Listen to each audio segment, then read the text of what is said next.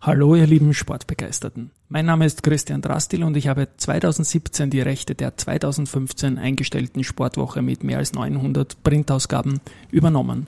Und ich bin folgender Meinung. Es lebe der Sport.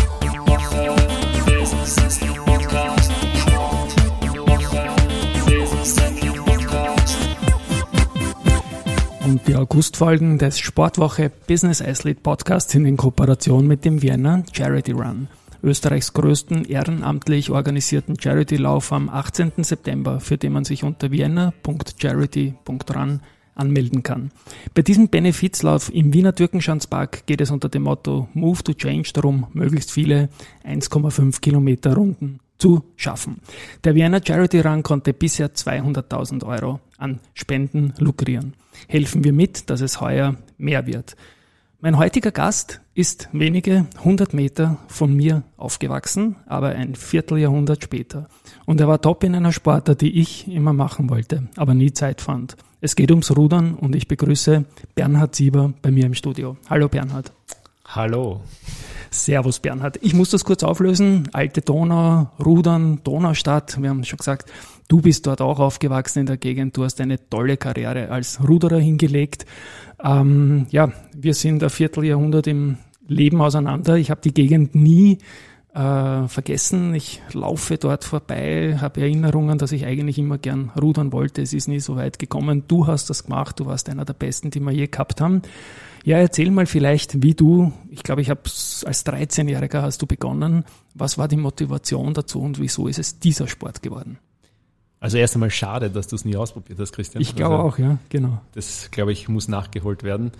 Wie habe ich gefunden und ausprobiert? Ich habe ein totales Glück gehabt, denn bei mir in der Schule und wohl angemerkt im ersten Bezirk, nicht im 22. dann, sondern wohnhaft im 22. in der Schottenbastei in der Schule hat es ein Freifach gegeben ein damaliger Nachwuchsruderer hat das mit der Turmprofessorin initiiert und wie es so ist, hat die einen Bruder, der Sportprofessor in einer Schule ist, wo es jemanden gegeben hat, den Deutschprofessor, der Rudertrainer war. So ist das Rudern zustande gekommen und zu viert waren wir, die gesagt haben, probieren wir es aus. Ja, gesagt, getan, dabei geblieben, die ersten zwei Jahre zu viert gerudert, viele so kleine Wiener Meisterschaften, Schulmeisterschaften und österreichische Schulmeisterschaften gewonnen, gerudert. Und ja, dann war relativ schnell klar, dass da irgendwo eine Begeisterung und scheinbar auch Talent da war und so ist eins zum anderen gekommen. Und das ist dann dein Sport geworden und die anderen drei, da war ja auch dein Bruder dabei, oder?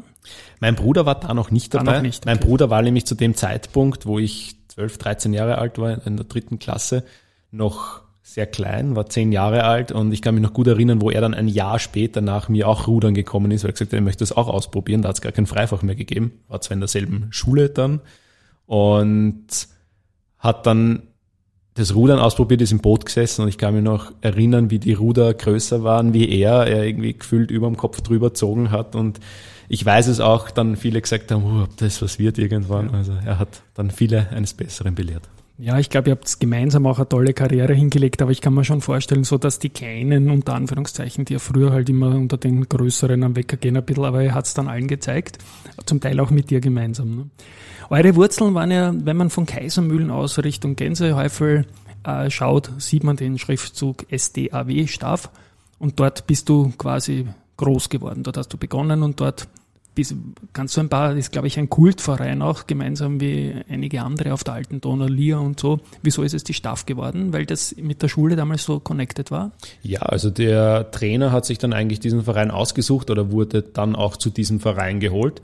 Wir hatten dort sehr gute Bedingungen, weil, muss man dazu sagen, dieser Verein ein großes Nachwuchsproblem oder generelles Problem hatte. Der wäre fast zugesperrt worden und ein damals sehr engagierter Präsident, selbst auch ähm, sehr gut vernetzt im politischen und, und wirtschaftlichen Umfeld, hat dann gemeint, ja, wir holen euch, kommt zu uns, wir stellen euch alles zur Verfügung, was ihr braucht und hat dann gemeinsam mit jemandem zweiten sehr viele Boote in den laufenden, also in fortlaufenden Jahren dann angeschafft, extra für die Jugend und so ist eine großartige Jugendgruppe entstanden mit circa 20, 30 Sportlern. Wenn man jetzt mit 13 beginnt ähm, und dann seine große Zeit eigentlich, wenn ich das jetzt richtig einordne, waren dann zehn Jahre später ungefähr. Ne? Ähm, wie kontinuierlich ist da dein, dein Aufstieg gewesen? Hast du von Altersklasse zu Altersklasse dominiert oder hat es da auch Schwächen? Hast du einmal gezweifelt dran, dass das das Richtige ist dazwischen? Oder ist das kontinuierlich nach oben gegangen bis dann zu den großen Erfolgen in den Zehnerjahren? Also kontinuierlich würde ich es in keinster Weise nennen, vielleicht die ersten zwei, drei, vier Jahre. Das war halt dann von den ersten kleinen Erfolgen weg im Einer bei einer Art Nachwuchs-Europameisterschaft, heißt Coupe de la Jeunesse bei uns.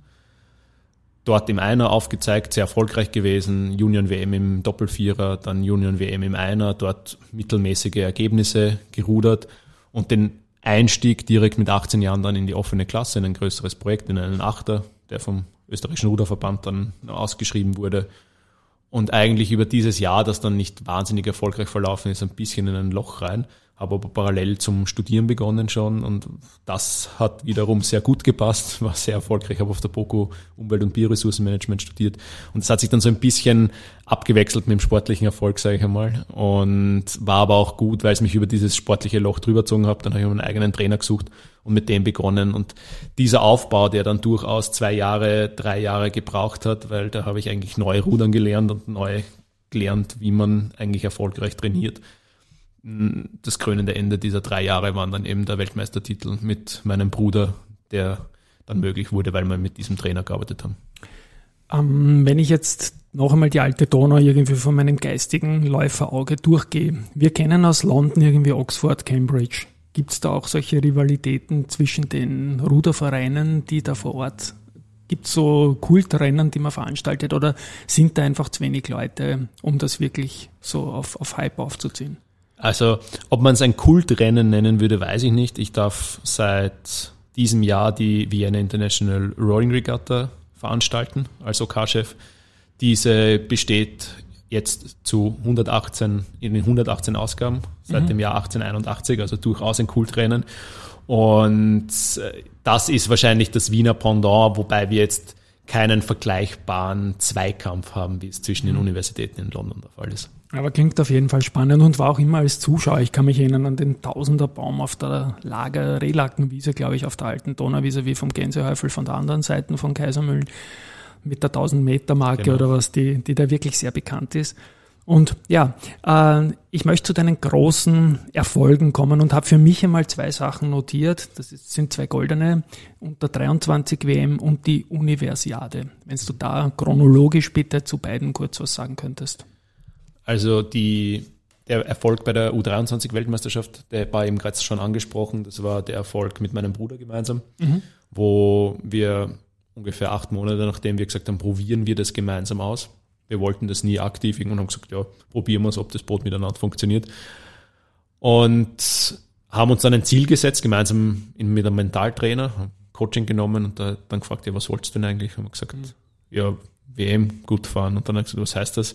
Nachdem ich davor schon Vierter war, ein Jahr davor, habe ich gesagt, ja, nochmal Vierter, ne, Medaille. Er hat dann gefragt, welche Gold der Paul hat mitgezogen, hat halt sozusagen mitgemacht, wusste eigentlich nicht wirklich, wie ihm passiert mit 18 Jahren damals oder 19 Jahre alt war er. War er da einer der jüngsten in U23-Booten damals? Er war einer der ganz ja. Jungen, also er war im genau. ersten Jahr, wo das da überhaupt dann Sinn gemacht hätte, okay. aus der U19 raus, ja. genau. Das war der erste Titel. Und Zwischenfrage noch ja. bei einem Zweier. Wie entscheidet man, äh, wer da vorne sitzt und wer da hinten sitzt? Anfängerfrage. Ist das irgendeine Skillsache oder ist das eine Kraftsache, eine Erfahrenheitssache oder was auch immer? Von allem ein bisschen, ja. würde ich sagen. Also vor allem ganz, ganz viel Typsache. Mhm. Und gerade diese Positionen haben dann im weiteren Verlauf der Karriere von Paul und von mir oder auf dem gemeinsamen Weg eine ganz, ganz zentrale Rolle gespielt, sowohl im Guten als auch im Schlechten. Und zu dem Zeitpunkt war sehr klar, weil ich immer schon Schlagmann war. Also vorne? Vorne, das ist ja. der, der niemanden vor sich hat, der sozusagen den Rhythmus irgendwoher sich äh, herbeifinden muss und dem Boot mitgibt. So ist irgendwie charakterisiert. Ich meine, ich kann mir vorstellen, dass bei einem Brüderpaar mit einem Altersunterschied der Ältere sich irgendwie als Schlagmann anbietet, oder? Genau, das ja. ist eben diese Typsache. Ich war das jetzt nicht nur sozusagen aus der, aus meiner Ruder Erfahrung raus, sondern auch, weil es bei uns genau von den Typen her gepasst hat. Der große Bruder, der vorangeht, der kleine Bruder, der mitkommt und der große Bruder, der auch so ein bisschen am kleinen Bruder schaut. Und so ist es nie zur Debatte gestanden eigentlich, dass wir da anders im Boot sitzen. Das hat auch rudertechnisch perfekt funktioniert. Und wie kommuniziert man da zu zweit bei so einem Rennen, wenn einer nicht mehr kann? Da kommen sicherlich verbal etliche Signale, nehme ich an, oder? Oder sonstige Codes, die man vorher vereinbart, wenn. Ja, also wir hatten immer einen ganz, ganz klaren Rennplan. Mhm. Bin auch davon überzeugt, dass gerade für diese Extremsituationen ein klarer Plan absolut unabdingbar ist. Ob man den dann zu 100 Prozent einhält, ist eine andere Sache, aber man braucht einmal diese Klarheit, wie möchte ich eigentlich mein Rennen gestalten. Und im Idealfall, und das war dann auch unter anderem bei der WM so und ist in jedem guten Rennen so gewesen, führt man diesen Plan dann auch sehr klar aus und wird unabhängig vom Gegner. Und ein Rennplan ist immer auch eine Chance, bei sich zu bleiben, nicht sich zu orientieren, links, rechts, was passiert da eigentlich, was tue ich. Weil wenn ich weiß, ich habe einen Rennplan und weiß, was ich kann und den ausführe, dann führe ich im Optimalfall 100 Prozent von dem aus, was ich kann gehe nirgendwo drüber und verliere dann vielleicht hinten raus, sondern fahre meinen Plan. Und am Ende ist ein Rennen vorbei, wenn man über die Ziellinie fährt, nicht vorher. Und demnach ist ein Rennplan dann gut ausgeführt, wenn man am Ziel das gemacht hat, was man kann. Warst du eigentlich eher einer oder ihr, wenn du in, in wenn du nicht alleine gerudert bist, einer, der zu schnell angefangen hat oder hinten raus dann gekommen ist oder zu schnell möchte ich ja gar nicht sagen, der bewusst schnell angefangen hat? Und sich einen Vorsprung geholt hat auf andere Boote und den dann verwalten wollte? Nein, von mir heraus war ich eigentlich nie jemand, der schnell begonnen, beginnen konnte. Okay. Ich hätte es immer gern gewollt, weil ich es als komfortabel gesehen habe. Du siehst die anderen gut, ne? Du dann. siehst die anderen. Im Rudern hast du halt dieses ja. psychologische Element drinnen. Wenn du vorne bist, dann siehst du deine Gegner, du drückst dich von deinen Gegnern weg. Das ist natürlich ein unglaublich gutes Gefühl. Mhm. Andererseits gilt es, bei sich zu bleiben und das zu tun, was man am besten kann beim Weltmeistererfolg, das war ein Rennen, wo wir das durchaus geschafft haben. Wir hätten das nie geglaubt. Wir haben geglaubt, wir werden unsere deutschen Konkurrenten, das waren so die wesentlichen Gegner, wir werden die im Zielspurt, wenn alles gut geht, schlagen, weil wir so gut sprinten konnten. Wir konnten einfach hinten raus ein Rennen wirklich umdrehen und gewinnen. Mhm. Dann stehen wir dort am Start mit einem unglaublich schlechten Aufwärmen.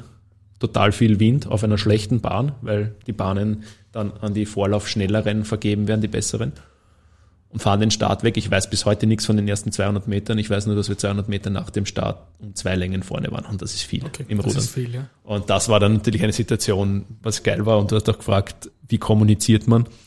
Ich habe dann die ersten 1000 Meter immer noch ins Boot rein gesagt zum Paul, Ove, Ove, Ove, zu hoch. Und weil ich es nicht geglaubt habe, dass wir vorne sind, ich habe gedacht, wir sind viel zu schnell und schießen uns jetzt ab.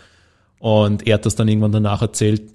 Ähm, ich habe dann scheinbar so 700, 600 Meter vom Ziel irgendwann reinschreit, Paul, wir gewinnen das. Ich sage, halt die Goschen. und, und Ruder. Und dann haben so wir das halt wollte ich jetzt hören, genau. Ja. Aber das heißt, ihr wart dann gar nicht im Finale die Favoriten, weil sie im Vorlauf offenbar nicht so gut geklappt hat, weil ihr ja nicht die besten Bahnen gehabt habt, oder? Na, gar nicht. Wir waren, ähm, wir waren im Vorlauf schon Sieger, die Deutschen auch. Da waren wir ja. in verschiedenen Läufen. Und im Semifinale waren wir dann im selben Lauf. Und da haben wir gegen die Deutschen dann hinten raus, haben wir gewusst, okay, wir können mitfahren. Wir sind dann nicht voll gespurtet, weil wir Platz eins und zwei waren. Die Deutschen erste, wir zweite und die ersten drei Boote haben sich fürs Finale qualifiziert. Okay. Und demnach haben wir gewusst, okay, das funktioniert, wir können lang mitfahren. Und wenn es gut geht, vorne im Rennen werden wir sie nicht schlagen, aber hinten raus mit dem Sprint könnte mhm. es sich ausgehen. Aber so war es dann noch spannender. Ich komme zum zweiten Highlight, das ist die Universiade. Und da bitte ich zunächst einmal in ganz kurzen Worten auch zu erklären, was ist das überhaupt, die Universiade. Ich könnte es, glaube ich, jetzt in der Sekunde gar nicht so äh, anmoderieren. Ich sage immer die Olympischen Spiele für Universitätssportler. Okay. Also es ist eine reine Veranstaltung für Studenten bis maximal 27 Jahre, wenn ich mich jetzt nicht vertue. Mhm. Und die wird auch alle, nein, nicht auch alle vier Jahre, sondern alle zwei Jahre ausgetragen, wenn ich jetzt korrekt liege.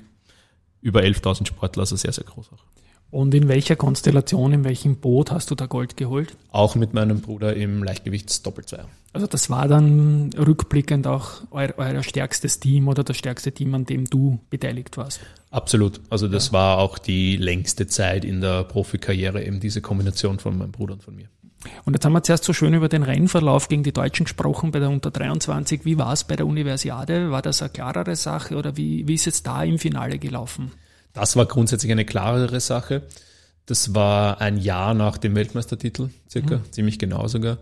Und dadurch, dass Rudern dort nur immer wieder mal sporadisch dabei ist äh, und ein bisschen kollidiert ist mit dem Weltcup-Betrieb, ähm, war jetzt nicht alles am Start mhm. was, was äh, damals hätte fahren können und vor allem ist ja auch auf Universitätsniveau das eine andere Sache. Und dementsprechend war das ein relativ kontrolliertes Rennen sogar. Aber wir hatten da durchaus auch einige Gegner, wo wir gewusst haben, das wird brenzlig und vor allem mit den Bedingungen zu kämpfen. Also Kasan, Russland war damals 40 Grad und 70 Prozent Luftfeuchtigkeit. Richtig brutal schwierig damals zu rudern. Und wenn ich dich jetzt bitte, diese zwei Goldmedaillen noch vielleicht intern zu werten, welche würdest du drüber stellen? Den Weltmeistertitel. Den Weltmeistertitel. Wie ist es dann weitergegangen in deiner Karriere? Du bist ja danach, also wenn ich es richtig einreihe, war das so in deinen frühen 20er Jahren mit den mhm. Goldmedaillen und du bist dann noch gerudert bis fast 30, ne? Genau, also das war bis zu meinem 30. Geburtstag. Sehr kurz zusammengefasst waren es dann dreieinhalb sehr spannende, herausfordernde Jahre, wo das anfänglich sehr gute Konstrukt von großer Bruder, Schlagmann, kleiner Bruder dahinter am Bug nicht mehr vollständig funktioniert hat und aufgegangen ist, wir uns ein bisschen verlaufen haben, eigentlich intern in den Rollen, in der Aufteilung in unserer Arbeit, was dann geendet hat mit dem, dass der Erfolg, den wir uns immer gewünscht haben, bei den Olympischen Spielen ausgeblieben ist 2016. Der zwölfte Platz kann man jetzt natürlich sagen, ist schon viel wert und sehe ich jetzt auch zum Glück wieder so, habe ich zwischenzeitlich nicht gemacht. Aber das war dann ein Zeitpunkt, wo es relativ schwierig war, auch zwischen uns, weil es einfach eine Enttäuschung war. Oh. Das wäre das programmierte Karriere-Highlight für beide richtig. gewesen, nämlich an 16, genau. oder? Richtig, ja, okay. also das war, da hat jeder gesagt, das passt perfekt mit dem Weltmeistertitel vier Jahre vorher. Ja. Schlussendlich war es dann in dem Moment eine Enttäuschung, was glaube ich auch gut so war und hat aber zu einem großen Umdenkprozess dann geführt. Danach waren drei Jahre, die, die noch einmal in einer anderen Hinsicht schwierig waren, nämlich neuer Nationaltrainer, neues System, wie werden Boote gebildet für die Ausscheidung oder für die Weltmeisterschaften und die Entsendungen. Da haben wir es dann hin und wieder mal in ein Boot geschafft, nicht so richtig, es war aber insgesamt auch nicht wirklich erfolgreich, bis wir dann 2019 im Herbst wieder gemeinsam ins Boot gestiegen sind und auf die Olympischen Spiele 2020 hintrainiert haben. Und nach der erfolgreichen Olympia-Ausscheidung national, die, die durchaus sehr herausfordernd war, war dann, das kennt dann jeder, das war nämlich der 12. März 2020, am 13. März. Das der Ding, Lockdown. das die Welt erschüttert hat, ja genau. genau. Und dann war es für euch klar, ihr nehmt die Form gar nicht mehr mit, sondern du beendest zumindest deine Karriere. Ne? Das also klar war nix für mich. Klar war nix, ja. Für mich war gar nichts klar. Ja. Für mich war aber irgendwann eine ehrliche Innenschau, würde ich es einmal nennen, vor allem da, wo wir dann wieder trainieren haben dürfen am Wasser, mhm. wo ich nach der Pause, die, glaube ich, jeden gut dann hat, es heißt nicht so, wir trainieren jetzt wieder und ich habe irgendwie gespürt, wo eigentlich, ich möchte da gar nicht mehr zurück, ja. wenn ich mir wirklich ehrlich bin. Natürlich war das dann die definitiv schwerste Entscheidung jemals, das sein zu lassen, vor allem, weil wir eigentlich den Plan hatten, Olympische Spiele nochmal zu schaffen, in einer sehr, sehr erfolgreichen Phase. Und schlussendlich war es aber dann auch möglich, weil ich von meinem Bruder das Okay, das indirekte Okay bekommen habe, dass ich bitte das mache, was für mich richtig ist. Mhm. Ich möchte nochmal kurz 2016 gehen, weil es mich so mhm. interessiert. Zwölfter Platz, also im kleinen Finale dabei gewesen. Dort dann vielleicht auch gar nicht mehr so richtig wollen, weil höchstwahrscheinlich die Erwartungen viel größer waren. Waren die Erwartungen, ich weiß es nicht mehr ganz genau, vielleicht sogar in Richtung Medaille oder war es nur das große Finale unter Anführungszeichen? Also die Erwartungen waren definitiv in Richtung Medaille. Okay. Und ich sage immer wieder gern, wir waren im Jahr davor einen Platz vor den irischen Brüdern, die bekanntlicherweise dann 2016 die Silbermedaille geholt haben. Nicht, dass das jetzt irgendwo die, äh, die deklarierte Entschuldigung oder Ausrede sein soll, aber für mich haben einfach diese beiden, und das waren eben auch Brüder, gezeigt, dass es möglich war. Und das, was ich definitiv jetzt im Rückblick auch mit den Erfahrungen, die danach noch gekommen sind, auch sagen kann, auch aus fachlicher Sicht jetzt rein, ich nur die Ernährung zum Beispiel bei uns hernehme, die eine sehr, sehr wichtige Rolle spielt im Leichtgewichtsrudern, dann sind wir dort sicher weit hinter dem Potenzial zurückgeblieben, was möglich gewesen wäre, aber das ist hätte, hätte, hm, kann man nicht sagen dann in dem Fall. Äh, wäre aber sicher mehr drinnen gewesen, hätten wir das Know-how auch gehabt, was wir dann vier Jahre später hatten. Ist der Paul noch aktiv? Nein, der Paul hat dann auch ein Jahr später okay. nach mir die Karriere beendet. Jetzt kommt noch die letzte Frage zur aktiven Karriere, die betrifft das Material. Äh, wie wichtig ist das Boot?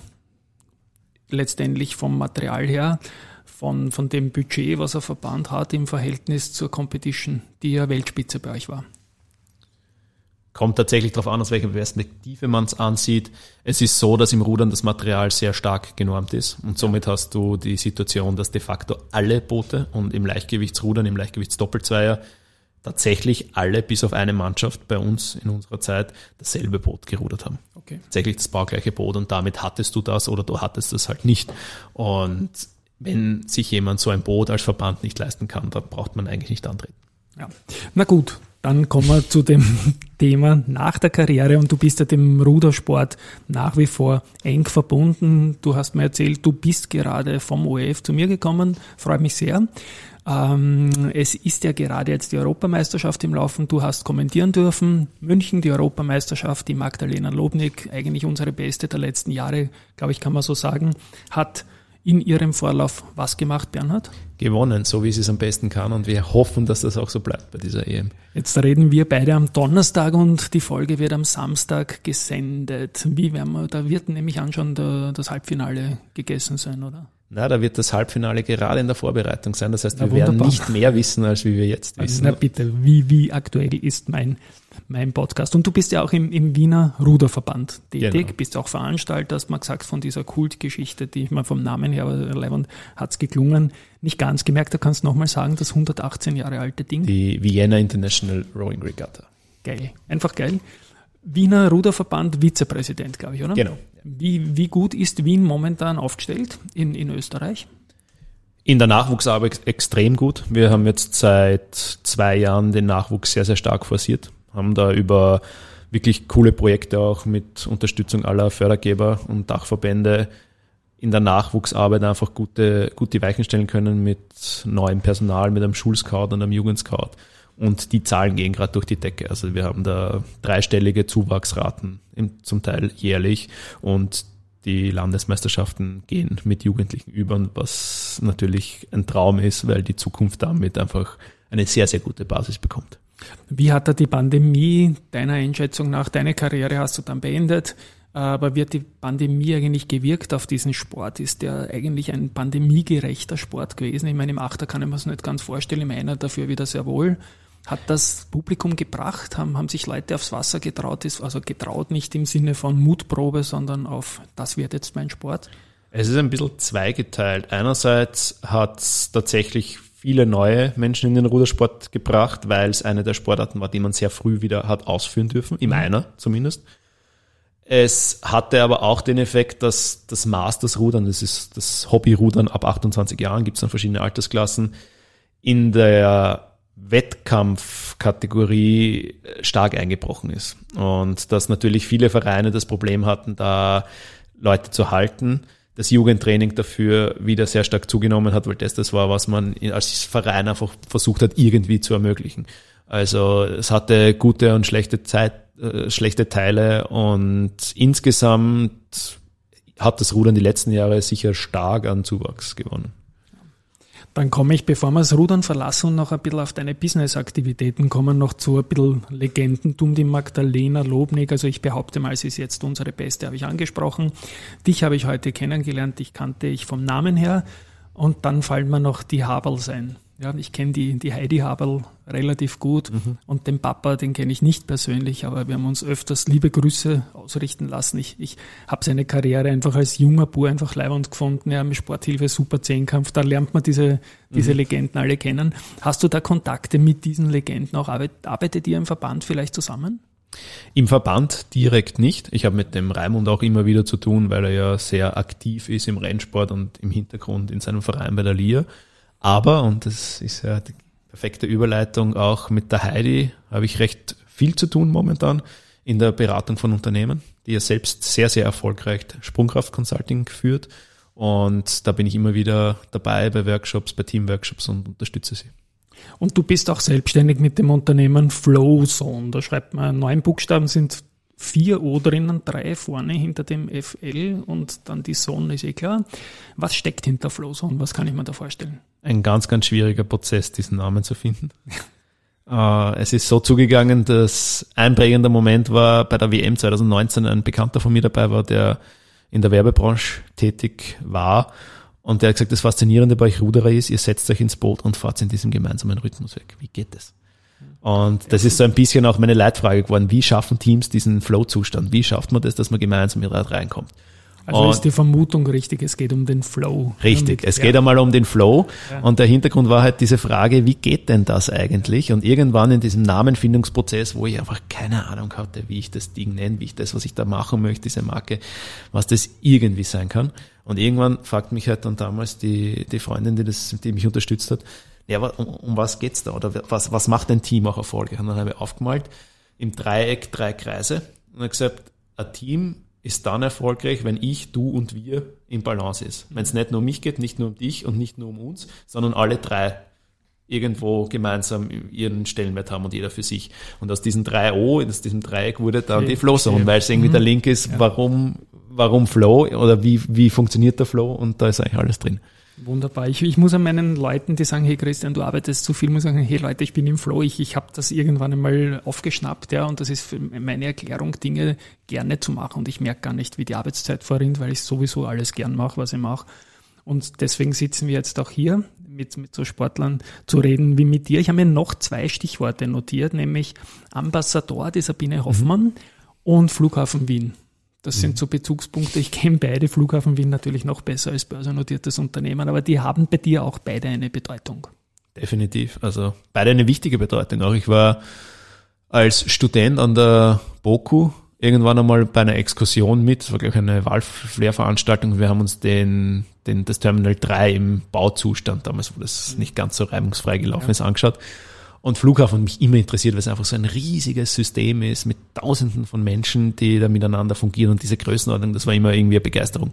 Und dann bin ich danach zu dem Herrn, der uns durchgeführt hat, hingegangen und habe gesagt, ja, du hast du irgendwie Praktikum, können wir da Praktikum machen? Ja, ja, dann schick die Unterlagen her und dann war ich dort im, in, in der Umlandkoordination und habe sogar bei der UVB-Verhandlung damals von der dritten Piste teilnehmen können. Also das war genau in der Zeit damals.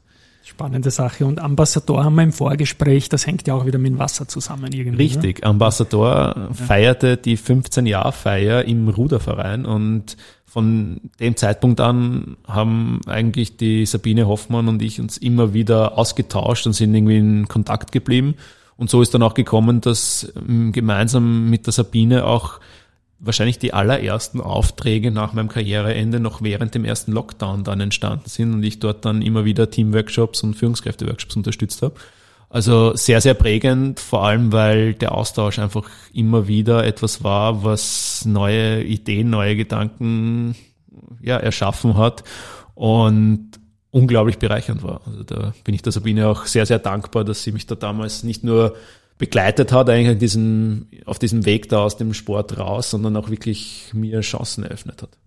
Und wenn man dich über deine Flow Zone erreichen will, wie ist das möglich? Ich möchte noch einen kleinen Call to Action einbauen zum Schluss.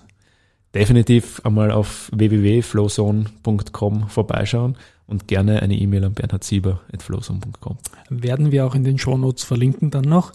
Lieber Bernhard, ich spiele schon mal meinen unverzichtbaren Abspann ein und habe noch die Frage an dich. Wirst du am Samstag, nachdem diese Folge schon on air ist, aber die Magdalena äh, ihre Bestleistung abrufen wird, wieder für den OF kommentieren auch? Definitiv. Wir sind am Samstag ab 9 Uhr oder um 9.50 Uhr live on air. Da habe ich eine Zusatzaufgabe natürlich im Teasern von unserem Podcast und vielleicht machen wir die Leute auch noch neugieriger auf eine Topleistung im österreichischen Rudern, wie du sie auch immer abgeliefert hast. Ich freue mich, wenn ich die Zuseherinnen oder Zuhörerinnen und Zuhörer am Samstag auch im ORF begrüßen. Genau. Und hoffentlich auch noch darüber hinaus, weil es gibt ja dann noch ein Finale auch. Lieber Bernhard, vielen Dank, dass du da warst. Ich möchte mich bei der Gelegenheit an, äh, verabschieden, auch von meinen Hörerinnen und Hörern. Mir war es wieder ein Volksfest, eine Sportart, wie gesagt, die mir immer getaugt hat und irgendwann einmal sitzen wir auch in einem Boot. Da Definitiv. werde ich mich aufdrängen. Die Einladung ja. spreche ich jetzt aus und ich hoffe, und ich, ich darf dich bald einmal im Boot begrüßen. Das werden wir machen. Danke und ciao an euch. Ciao.